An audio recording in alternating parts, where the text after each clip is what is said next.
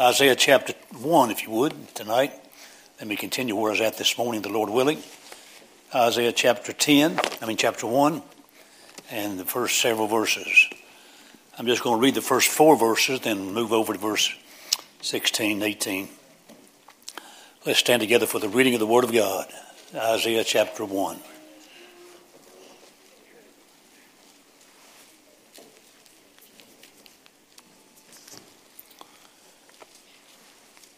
I'm talking about the tragedy of being out of touch with God. The tragedy, and none of us in this room are immune to that, of getting out of touch with God.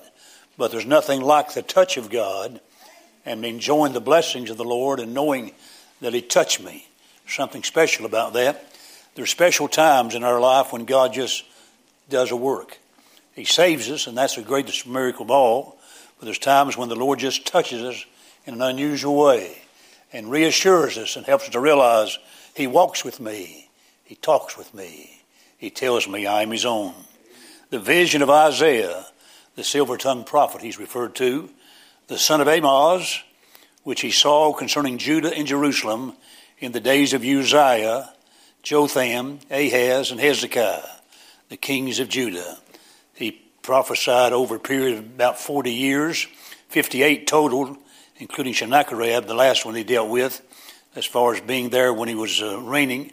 But he spent most of his time under these four kings, and several of them reigned for numbers of years, like Uzziah did. And we'll see him again in chapter 6 when you begin to read the book of Isaiah. Hear ye heavens, and give ear, O earth, for the Lord hath spoken. I have nourished and brought up children, and they have rebelled against me.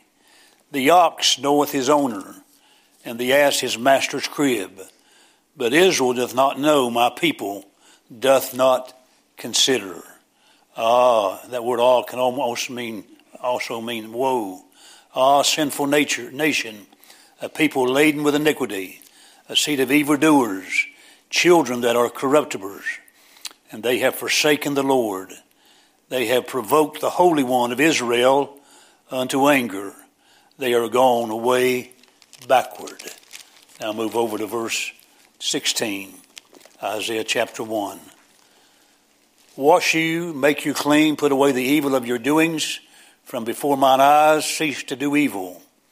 Learn to do well, seek the judgment, relieve the oppressed, judge the fatherless, plead for the widow. Verse 18.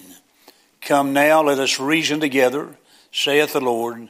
Though your sins be as scarlet, they shall be white as snow.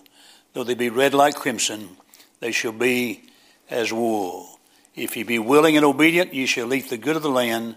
But if ye refuse and rebel, ye shall be devoured, and the sword, for the mouth of the Lord hath spoken it.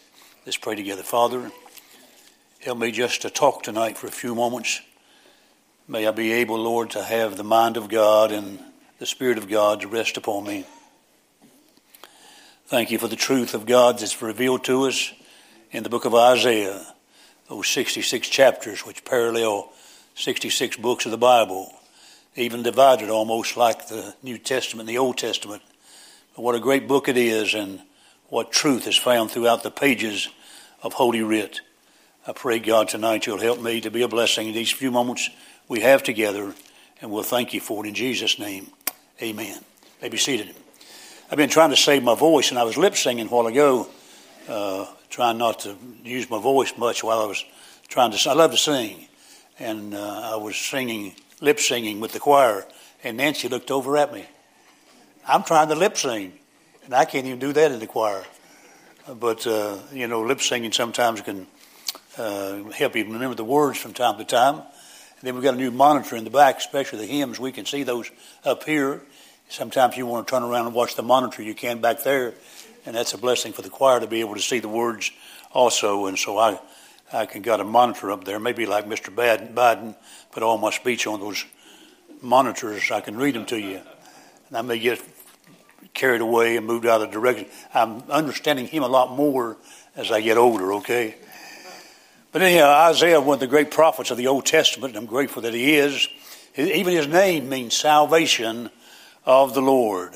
And I read to you in closing today Isaiah 53, or almost at the close of the message, which is a, just a precious jewel in the book of Isaiah, and one that has been read over and over again and never ceases to be a blessing just reading it and knowing that Isaiah was prophesying to a people of Jerusalem and Judah, and they had rebelled against God. Even though he was a good preacher, as a matter of fact, he's one of the greatest prophets, he faithfully served all those many years. And uh, beginning sometime during the reign of King Uzziah and ending with Sennacherib, uh, he found himself prophesying and preaching uh, to these kings and to the nation. And there was good kings and bad kings, and sometimes they, they did well, but most of the time they were in rebellion, as this book is written, against God, and how sad that was. Hear, O ye heavens, give earth. Hear, O earth. Verse 10 again, Hear the word of the Lord, you rulers of Sodom. Give ear unto the law of our God, ye people of Gomorrah. To what purpose is the multitude of your sacrifices unto me? saith the Lord. I am full of the burnt offerings of rams and of fat of fed beasts and delight, delight not in the blood of bullocks or of lambs and he or he goats. Faithfully preach the word of God. Many believe that Isaiah was uh, sown asunder in his martyrdom death.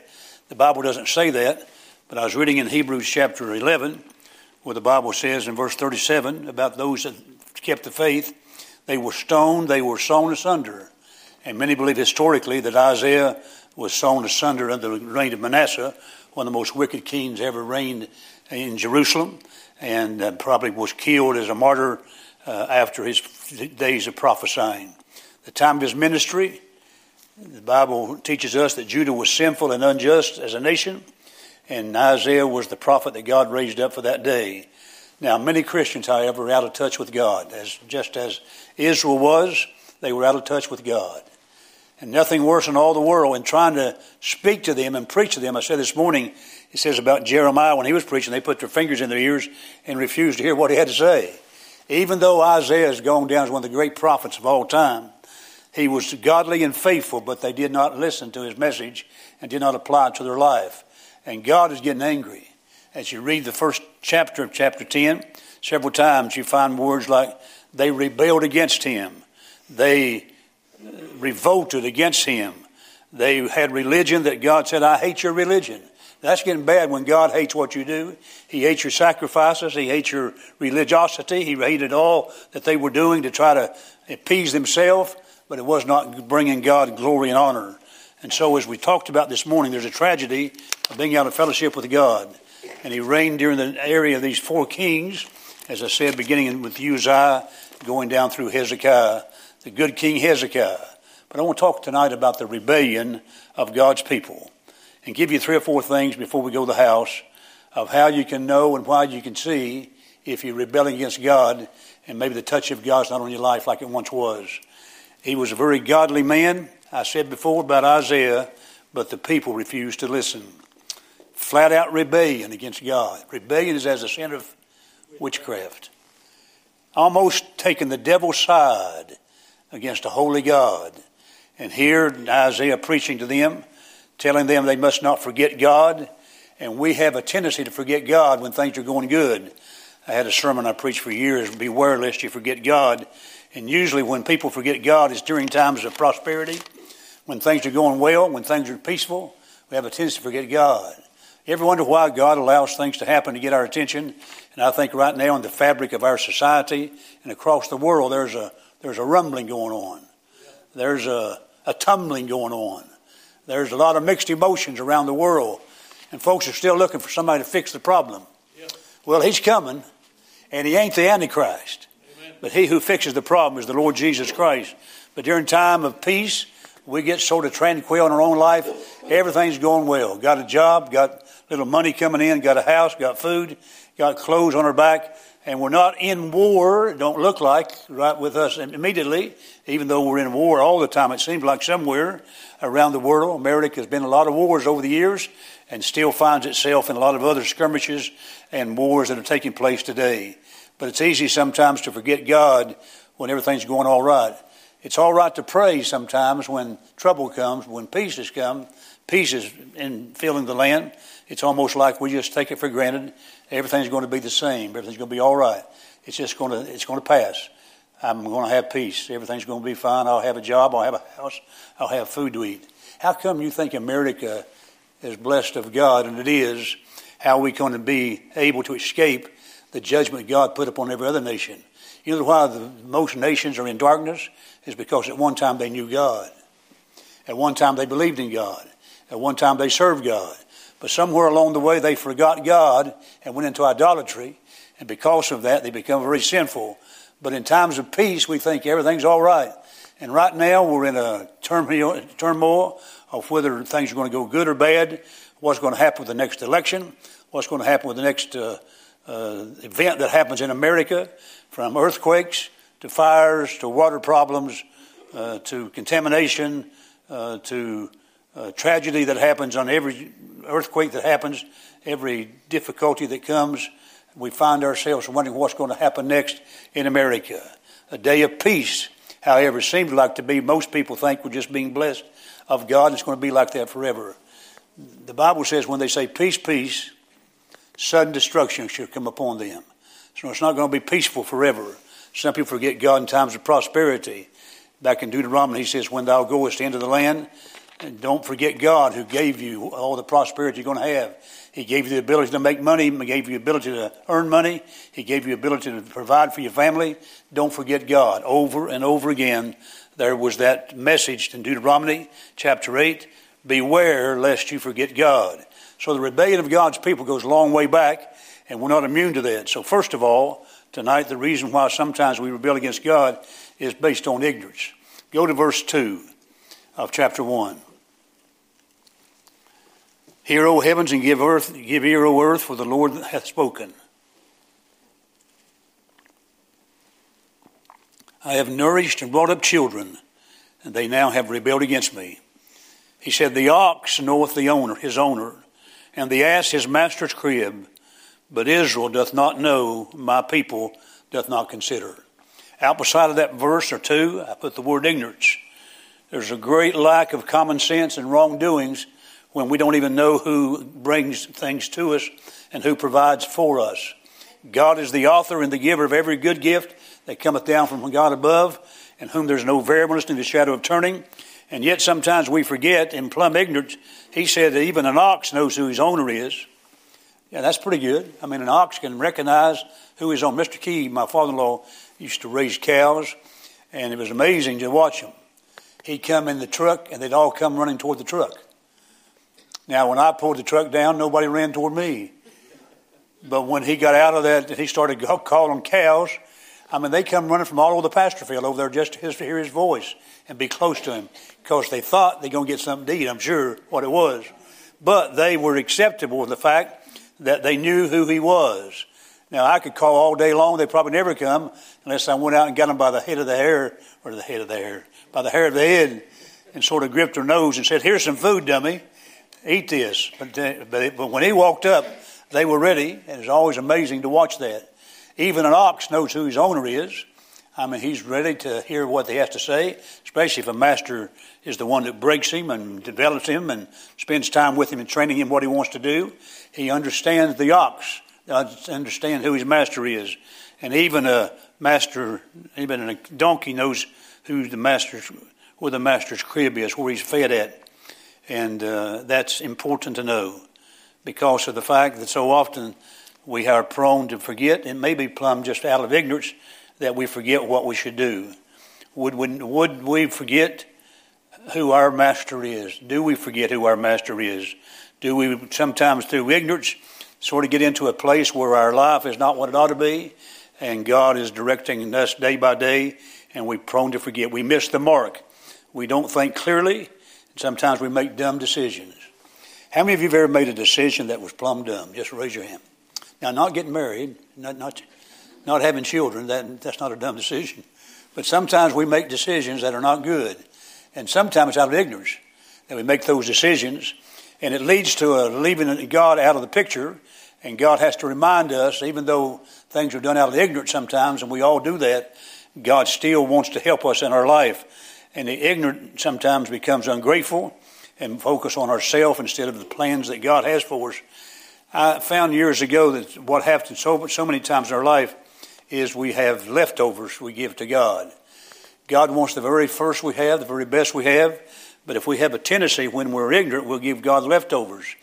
I enjoy eating leftovers when there's nothing else to eat. Uh, mother was, was able to make a lot of leftovers when we, excuse, excuse me, when, when we was when he was we was coming up as children, and uh, I'm grateful for that. She could take a lot of leftovers, and make a good meal out of it. But every once in a while, you want something fresh, you know, a brand new dinner, a brand new lunch. But oftentimes, we get leftovers. Nothing wrong with that, but we don't ever give leftovers to God. One of the most tragic things in all the world is to give leftovers to God. God demands, should have, and should command, and we should be obedient to obey Him and hear the word of the Lord. We don't want to be like the Israelites, be like Sodom and Gomorrah, be like those who turn a deaf ear to God after all He's done for us. We give Him leftover time. If you take 168 hours out of a week, how many do you give the Lord? Somebody figured it up one time as, far as actual doing things for the Lord, I know can go all day long. But you go to our Sunday school, hour to AM service, hour to uh, preaching service, hour on Wednesday, that's four. And maybe you go to special service, you may do five or six hours a week of going to service. How long do you pray? How long do I pray? How long do we spend with God reading the Bible? How much time do we really devote just in doing fellowship time with God? And He lets us live and make a living and do all these things out here. And He gives 168 hours. If you tithe off of the 168, that'd be what, 16.8 or 17 hours that we could devote to the cause of Christ along the way. Now, I'm not trying to break down our life. All 24 hours belong to Him. And every day should be a day we want to serve God. But how much time do we really give to God after what He's done for Seek ye first the kingdom of God? Leftover time, leftover money. What's left over? I'm going to pay all my bills, then I'll give God His part. And usually it's not the tithe, it's what's left over after you paid all your bills. Does not God want you to pay your bills? He does. And the first creditor is God Himself. He said, The tithe is holy, don't touch it. And that's very important in Christian life as we learn to grow in the grace and the knowledge of the Lord Jesus Christ. We sometimes give God leftover talent, abilities that we have to be used for God, that sometimes we use them in other places and where they could plug into a church and plug into a situation to be a real help in a church ministry. Use your talent for God that God's given you when you can find out where that is and plug it in by the good grace of God. But sometimes we do foolish things, make foolish decisions because of the fact we're just I'm ignorant. I'm talking about all of us. I've done that myself. The Bible says in Jeremiah 4:22, "For my people is foolish; they have not known me. They are they are sottish." That word sottish, S-O-T-T-I-S-H, means stupid or silly. He said, "My people, they are silly children, and they have none understand, no understanding. They are wise to do evil." But do good and have no knowledge, Jeremiah 4.22. So first of all, the rebellion against God's plan and program is our ignorance and how sad that is. Thank God for his mercy and patience with us that he puts up with us. If I were God, I'd have probably killed everybody around me. And then if you were God, you'd probably kill the rest of us. If we were God, we would not do things the way God does it. He's very patient with us we get hard-hearted and ungrateful. Lamentations 3, 22, 23. It is of the Lord's mercy that we're not consumed because his compassions fail not. They are new every morning. Great is thy faithfulness. Psalm 68, 19. Blessed be the Lord who daily loadeth us with benefits, even the God of our salvation. Thank God for the privilege of being saved, knowing the Lord Jesus in spite of us. God keeps on blessing in spite of what Israel did. God still blessed them. He brought them into judgment, however. Uh, he dealt with them and chastened them, but he still loved them dearly, loved them with all of his heart, and been proven to us over the years and down through the annals of time. I said this morning that God loves his children, and there's no doubt about John 3.16 still in the Bible, and God commendeth his love toward us in that while we yet sinners, Christ died for us. Number two, there was iniquity that was found. Verse 4, the Bible says, and sinful nation, a people laden with iniquity. Iniquity. Iniquity. Iniquity. And that iniquity can take the touch of God off your life. Sometimes living in sin, backsliding, drifting away from God, finding yourselves out here and uh, far away from God, gripped by sinful addictions. You can be robbed of joy, and how sad that is. And we become a bad example to those around us if we're not careful because of the fact, you know, if, if a Christian is out here drinking, can they go to heaven and still drink? Probably. You don't go to hell because you drink. You go to hell because you're not saved. But if you happen to develop a habit of drinking, it's not going to be a good example for others, and somebody can stumble over top of your life and go into hell because they stumbled over your or my testimony. I mean, being drug addiction is sad, and we try to see folks saved and delivered from the addictions of life because they're saved, and yet it becomes a bad example to those around us. And the Bible says, "Let our light so shine before men that they may see your good works and glorify the Father." He says, "You're the salt of the earth." So sometimes we have to be very careful. You know, people call us hypocrites and pretenders and phonies sometimes because they see two sides to us. They see Mr. Jekyll and Mr. Hyde. They see us one way at church, another way out in the world. I mean, I know folks over the years have told me, and I'm sure you've been around Christian people. On Sunday morning, they sing, Oh, I love Jesus. On Monday, they curse him. On Monday, they tell dirty jokes. On Monday or Tuesday, they're finding themselves doing the same things the world does. And yet they want to act like everything's all right, but their iniquity has caused the touch of God to be left off their life. And that's sad. And it's very sad. He says, Ah, I said a while ago, it's translated, trans, translated woe. You're laden with iniquity, bogged down with the wickedness and corruption of your life. Chapter 1, verse 4 again. There's the influence we have on other folks. He says, Ah, sinful nation, a people laden with iniquity, a seed of evildoers. That's what you are. But he says, children that are corrupters, they have forsaken the Lord. The tragedy that most of us have in our life is sometimes our influence has been affected by a failure to do right, and we influence somebody else. Somebody says you'll influence at least 10 people for good or bad in your lifetime, and most of us will do more than that. And yet we come down to the life that we live. How many folks did we influence for good? How many folks did we influence for bad? What's going to be the history of our life as we live as an evildoer? How's it going to affect the next generation, the second generation, the third generation? What's going to happen down the road based on our lifestyle this generation? We ought to pray much for revival that God would take what we've sowed seed and been able to try to be an influence on people's lives, that we could be the very best we could for the cause of Christ, that God's will could be accomplished in our life. Someone said, My life shall touch a dozen lives before the day is done. Not 12 in a lifetime, but every day. Leave countless marks for good or ill ere sets the evening sun. This is the wish I always wish, the prayer I always pray. Lord, may my life help others live. It touches by the way. Rebels don't like to sin all by themselves. Sometimes they affect other folks, and that's sad commentary in our lives. He says, You've rebelled against me. You've forsaken me. You revolted against me. Your religion is vain. That's pretty strong words he's saying to his own nation, but he loved them. He's trying to get them corrected, so he sends a prophet to preach the word of God to them. Number four, verse four again, there's that uh, indifference they had. Ah, sinful nation, a people laden with iniquity, a seed of evildoers, children that are corrupters, that have forsaken the Lord. They have provoked the Holy One of Israel unto anger. They are gone away backward. Here they have, they failed the Lord, they go in the wrong direction. They went back into idolatry, they went back into false religion, they went back into self satisfaction, and the Lord saw them and loved them and raised up Isaiah and other prophets to prophesy to them. But most of the time they wagged their heads, they didn't want to hear it. They tired of hearing preaching. Get out of my face. Get out of my life. I don't want to hear that. I'll do what I want to do, live like I want to live, and it's nobody else's business. If I want to sin, I can sin. But when you're a Christian, it is God's business, is it not? And it's everybody else's business because we're supposed to be an influence on their life. I may go to heaven and have some things in my life that's not becoming to God, but how sad it would be if those who follow after me or follow after you stumble into hell because we did not live right. Help us to live righteously. Help us to live holy.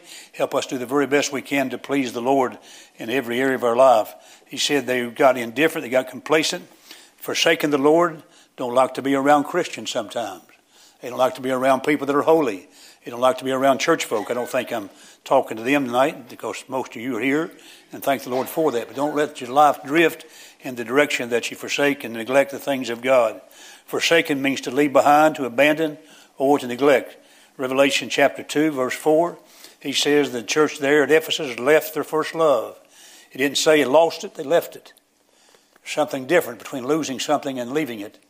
They left their first love. Just a few years prior to this, it was a revival firing church. They were doing the work of God. They were blessed of God. We read about the church of Ephesus in the book of Acts. Just a few years after that, when the book of Revelation was written, God calls them to repentance because they had left their first love. Their fires of revival had been weakened and been dampened, and they got the place where they were satisfied and contented to where nothing seemed to move them, nothing seemed to motivate them, and they just left their love for God. That can happen in a person's life. How much do you love God is up to God and you. How much do we show our love to God? Only God in heaven knows. But the fact is, we can leave our love, still profess to be a Christian, but not love Him. He says to love me with all your heart, all your soul, and all your mind. And we're to love Him dearly, dearly, every day of our life. There ought to be a love relationship going on between you and between God. But so often we lose the touch of God's hand upon our life, and sometimes we wonder what in the world is going to happen next as we live our Christian life. I said this morning I don't want to lose the touch of God on my life, and I've been struggling quite a bit, even with this sermon. I've been struggling for the last several days in my life, and I don't do that to get sympathy. I'm just saying this. It's been a real situation in my life. I'd rather have the touch of God than anything in the world. I don't want to lose it. I spend hours reading the Bible and praying, asking God for His enabling grace of God. I want to be, I want to finish well. I'm sure you feel the same way. I don't want to lose the touch of heaven upon my life because God's power and God's presence. Moses said, If you don't go with me, Lord, I'm not going. And that's what you ought to feel about your Christian life. I want to go with the help of the Lord to make whatever journey I have. And Lord, if you're not going to go with me, I just will stop right now. I need the presence and the purpose and the power of Almighty God to see me through the battles of life, and so do you. God's not a respecter of persons. What He's done for others, He'll do for you.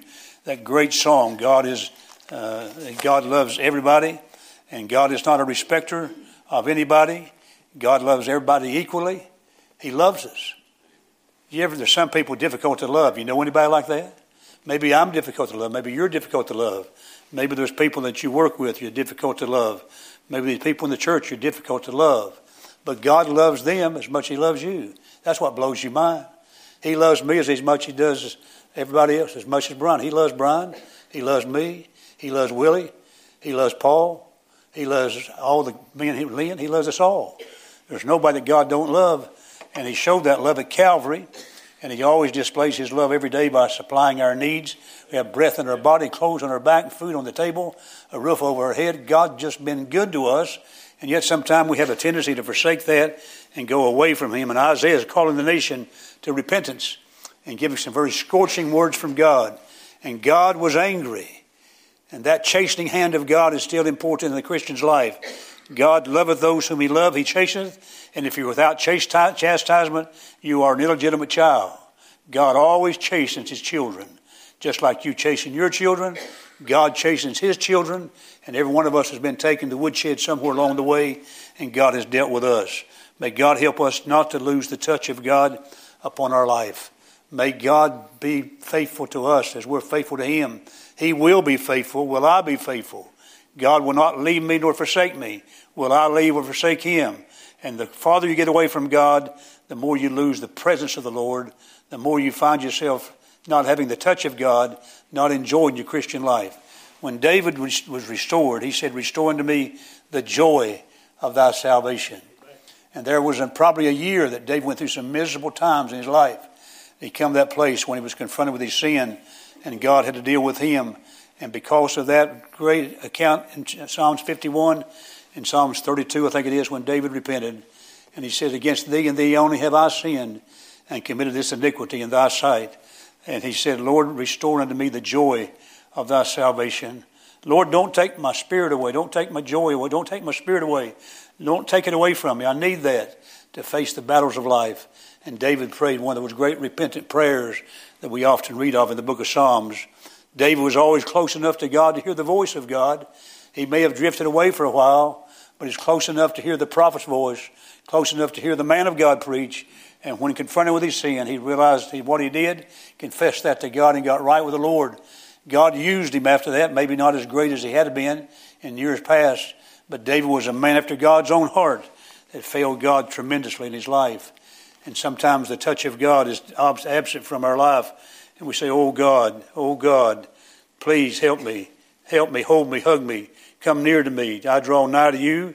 He says he'll draw nigh to me. If I draw nigh to him, he draws nigh to me. He'll not force himself on me. He'll not make me love him. He'll not make me walk with him. He'll not make me enjoy him.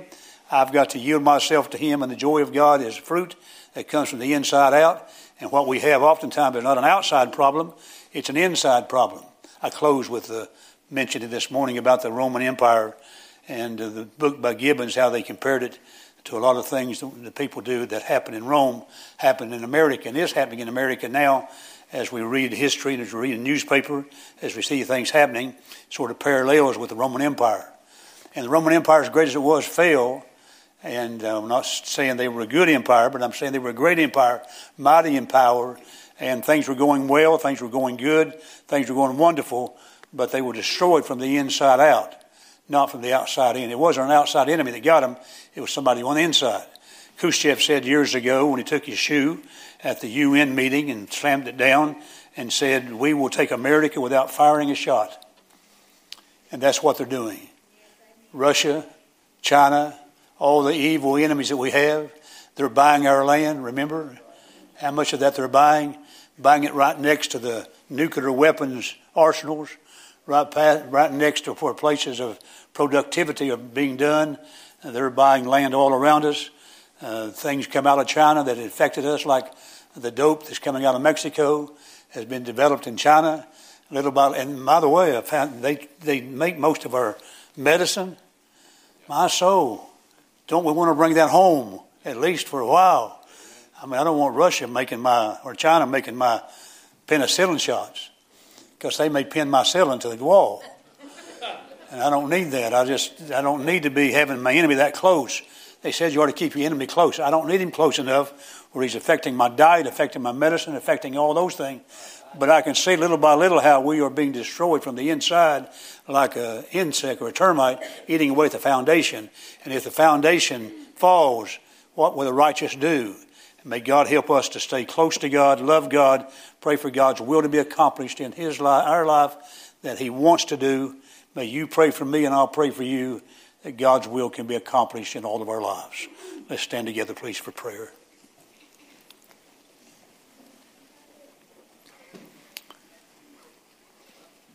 Our heads are bowed, our eyes are closed. Thank you for your patience tonight. Father, we thank you for the truth of God written to us in the book of Isaiah. Thank you for the wonderful, wonderful prophecy that you gave to those people years ago, not because you hated them, because you loved them.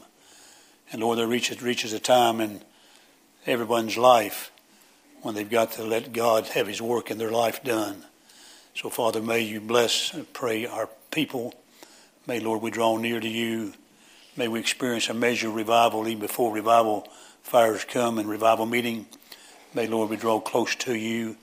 Lord, may your perfect will be accomplished in all of our lives. Bless the invitation. We leave it in your hands tonight in Jesus' name.